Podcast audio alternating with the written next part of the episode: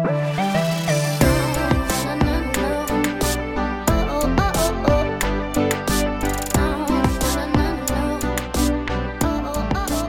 Thanks for listening to the Refuge Podcast. We are all about unifying a generation of college students to be disciple making followers of Jesus.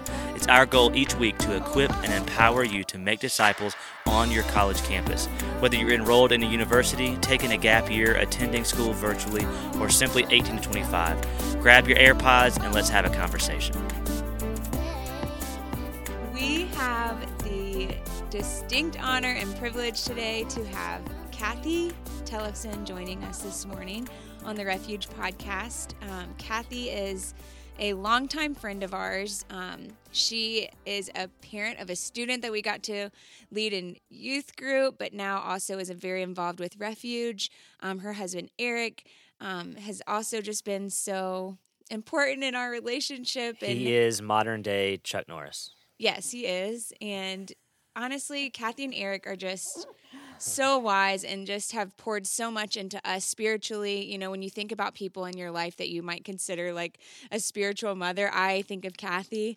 Um, just her wisdom, somebody I know I can always call, and um, that just fervently prays for us and our ministry. And um, so, Cathy and Eric actually lead a ministry called Watershed, and I was actually a privilege to be a part of it for a little while and helping them um, with some books for a season. Um, but Watershed's mission is to serve the people of Eastern North Carolina through biblical counseling and teaching in order to bring the light of the gospel into the darkest places of people's lives. And I think I can say firsthand that I've seen their ministry do that.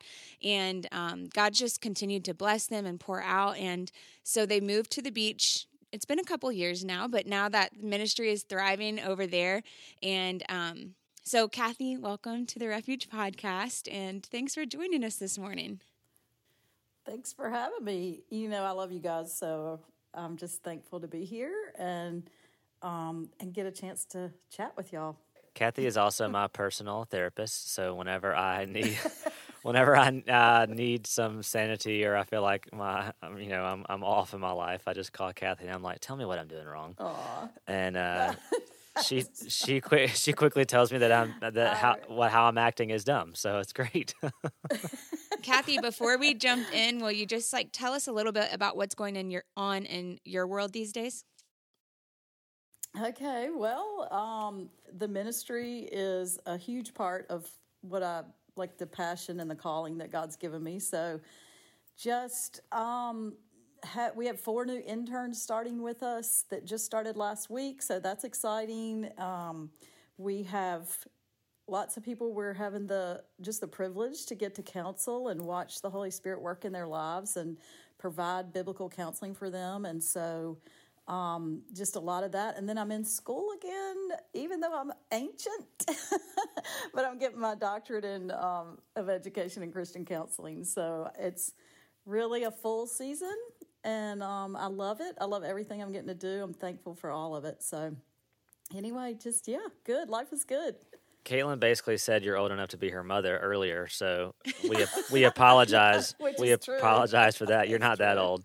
No, you're not. Uh, um, well, enough enough chit chat, Cathy. We have a lot to cover, um, and I'm really I'm really excited because this is a, a topic that Caitlin and I have felt is a need in the lives of college students mm-hmm. and something that you and I have talked about um, before. And I think there's just so much to learn from scripture, uh, but then so much to learn as, I mean, just simply followers of Jesus on what it means for yeah. us to forgive people. And I mean, we have conversations yeah. with college students all the time, and not just college students. I mean, adults, older people that yeah. that just have a hard time forgiving and and seeing that it's not just a you know like a virtue. It's not just something that you it's something that jesus commands us to do and that if we have jesus you know living inside of us then uh, then it's mm-hmm. something that we should be doing. Just to get us started in the conversation uh, from your from your perspective uh, and from the perspective of scripture uh, what is your definition or how do you define forgiveness? Well um, I think really just going from scripture, if you if you think about it, it's really um, Jesus gives the best picture of that. So instead of just giving you like a word definition, I want to just kind of paint a picture, the same picture that he gives, and just paraphrase from the parable that he gives us in Matthew 18 verses 21 through 35. It's such a it's such a powerful picture, and he is asked by Peter um, you know, how many times do I have to forgive? Like he's trying to get out of it. Like surely there's a cutoff somewhere, you know? Right, right, but right. Jesus really, instead of giving him a number, he paints this picture and he tells him the story about the king who um, calls in one of his servants, and the servant owes like s- such a huge debt he couldn't even pay it off in his entire lifetime, like millions and millions of dollars. And that servant begs the king to forgive him the debt instead of receiving the punishment like he would have received or should have received for it. And the king forgives it, forgives the entire debt, millions of dollars. It's like if you walked into court and you had like 10 charges against you and somebody said, Oh, you're all right, you can, you're free to go. Like you can't even imagine the relief that he must have felt. But then he turns around and he sees, he leaves with that freedom. He walks out and he sees someone else who owes him like a few thousand dollars. And and and that person, that fellow servant asks for the same thing that he had just asked for from the king. And he asks for him to forgive that debt and begs for mercy. And instead of giving him what he had just been given, instead of sharing that, he's, he refuses to forgive him and punishes his fellow servant. So um, Jesus is saying, then the other servants go to the king and are like, "Hey, what's the deal? He just, you know, he just didn't didn't do what you just did for him." So anyway, Jesus talks about, and I'll just read like a couple of verses from it because I think this is really some of the most powerful part. But if you look at Matthew 18, um, he, you know, he called the king calls that servant back in who hasn't forgiven, and he says, like, I had mercy on you, and then like you just didn't forgive the debt of your friend. And he's and in anger, his master turned him over to the jailers to be tortured until he should pay back all he owed. And then Jesus ends it with this This is how my heavenly Father will treat each of you unless you forgive your brother from your heart. Not just a flippant kind of apology or anything or forgiveness, but like truly forgiving from your heart. So, like, what does that mean? And I think we have to look at that. Like, first of all, you know, the whole idea of like him being tortured for not forgiving really leads into like how if we don't forgive someone um, for something they've done to us, it actually keeps us in bondage. So there is like an element of we're we're really the ones punishing ourselves because our when you don't forgive, unforgiveness leads to like bitterness in your heart starts to develop over time, and bitterness turns um, actually begins to harden your heart over time. And if you think about it, a hard heart has a hard time receiving or forgiving um, or giving love. So you're cutting yourself off from that, like receiving and giving love in total freedom because you've got so your heart is so hardened. So I think it's really from that parable. It's it. I think what we need to look at is like if we can remember what has been done for us as so much greater than anything that someone does to us then that will give us the perspective that we need to start to work on and practice forgiveness. Um, and it really is a choice. It's a choice to like no longer require that person to um, receive the punishment or pay the debt that that their sin deserves. And so that's forgiveness if we look at it through scripture. Yeah. I think you said it so well too how when we choose not to forgive and when we're kind of stuck mm-hmm. in that we lose the ability to give or receive the love that you know the lord so freely gave us and i think overall when i think about forgiveness is i and we talk about discipleship all the time it's like it seems like a big roadblock to me you know when you're not willing to yeah. forgive somebody you kind of just you do you get stuck in this space because you won't you know let that go and so when we when we talk about forgiveness and like the choice what's what it, what does it do to the person that we need to give forgiveness like when we choose not to forgive them so we talk about just the result of not letting our us forgive them but mm-hmm. how does that affect the other person Well, I mean, I think it affects different people in different ways. Sometimes the person doesn't even know you're mad at him about something. Yeah. You know, sometimes they're mm-hmm. completely unaware. It's huge to you, but like they don't even know they've done something to offend you, you know? Um, if it's obvious and that it was a close relationship and you've broken that relationship over an argument or disagreement or whatever, then I think obviously it, it inhibits that the ability to have like a, a relationship with that person.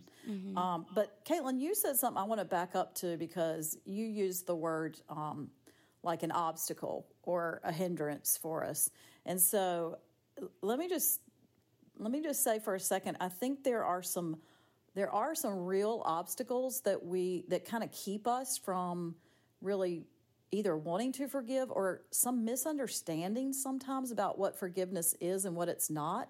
And i think those can keep us from feeling like we can forgive. So i, I just want to talk about for a minute like a few of those obstacles because it might be that some of you guys out there listening would these might be some of the things that are kind of keeping you from forgiving someone. So, um, first, um, I want to say that forgiveness is really it's it's a gateway to um, to restoration, but it doesn't always mean there will be restoration. It's a, it's the beginning of the possibility of restoration of the relationship. So we're still required to forgive whether the relationship is fully restored or not, whether the other person is repentant or not. We still are called by God to forgive as we've been forgiven. Um, but not all forgiveness is going to lead to like rebuilding trust and restoration of a relationship. So we need to recognize that it's really just a, a commitment to a beginning of that. And then I think that another really important thing about it is a lot of times we don't forgive because we still feel really hurt. Yeah. But but forgiveness is um, is not saying that you're agreeing not to hurt, because even after forgiveness, you still may have a lot of hurt. Um, but the difference is that that now you can express that hurt as hurt rather than hurt as anger. Like anger is where you're still trying to punish the person for for that hurt. So it may be that I mean you probably will still have hurt. You'll probably still have some of those um, thoughts too, because that's another thing I think people think they have to be able to. You know, you've heard the expression like forgive and forget, and so people feel like they have to for, be able to forget what happened, but it's not like you're going to have this like magical amnesia. I mean. That, Yeah, that'd be if you're nice. waiting for that, that ain't gonna happen. so I think it's important to know that that obviously you may forgive someone and still the hurt and the the thoughts of, or the memories about it might come up, but when you have forgiven, you also have to choose what you'll do with those memories that come up. So I think I can't remember who said it, but I think it's a great picture. Like you can't help when that a bird flies into a barn, but you can keep it from building a nest. So in other words, you can't help if you have a thought about what someone did to you after you've forgiven them, but you can choose after forgiveness, you're making a commitment to choose not to dwell on it. So to replace those thoughts with something else that's like, well, thinking about what God's done for you, for one. That was my, that was my quote, by the way. I said that originally uh, back in back in 1920. I said that. Um, After C.S. no, Lewis. right, right, right. I, he's a good good friend of mine. said it. CS, uh, Clive. Um, well, that's a good point. The I think a lot of times because you know that passage that you read, I keep just thinking over of from the heart, like that Mm-hmm. phrase, and I think that is that is so much deeper than w- forgiving someone in hopes that you get something in return.